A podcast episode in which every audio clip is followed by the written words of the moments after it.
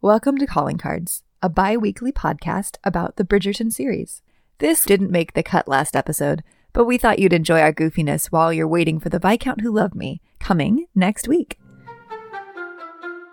And we'll be moving on a year beyond this to 1814 with uh, The Viscount and I. And um, it's funny, whenever I say Viscount, I always want to say the Viscount de Chagny from um, the What? Phantom of the from the Phantom of the Opera. That's how Oh. they announced this one character in Phantom. He's like the Viscount Okay. de Chagny. Like I'm probably saying that wrong, but that's just how like I always have. So whenever I say Vicomte, I want to say that. You know what's great is in the 1925 movie version, it's a horror movie and not a romance, and I love it. I love that take on it.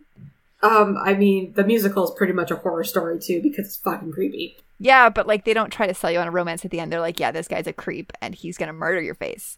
Know, Oh no, no! I, I like every time they're like the greatest romance of all time. I'm like no. lies. Oh my gosh, how many greatest romances of all times make you just want to like curl over and die? Like that one especially? like, that's not a it's not a romance.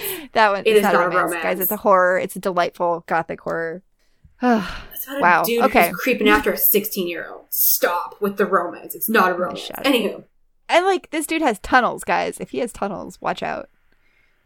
he does tunnels. Yeah. All anyway, right, that's well- enough about Phantom of the Opera. Thanks for listening. Next week, The Viscount Who Loved Me. Please rate and subscribe.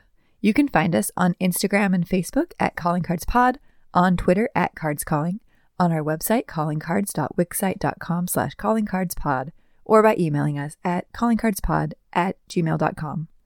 Original music, as always, by Pasta Cat. Find out more by following at Pasta Cat Music on Instagram.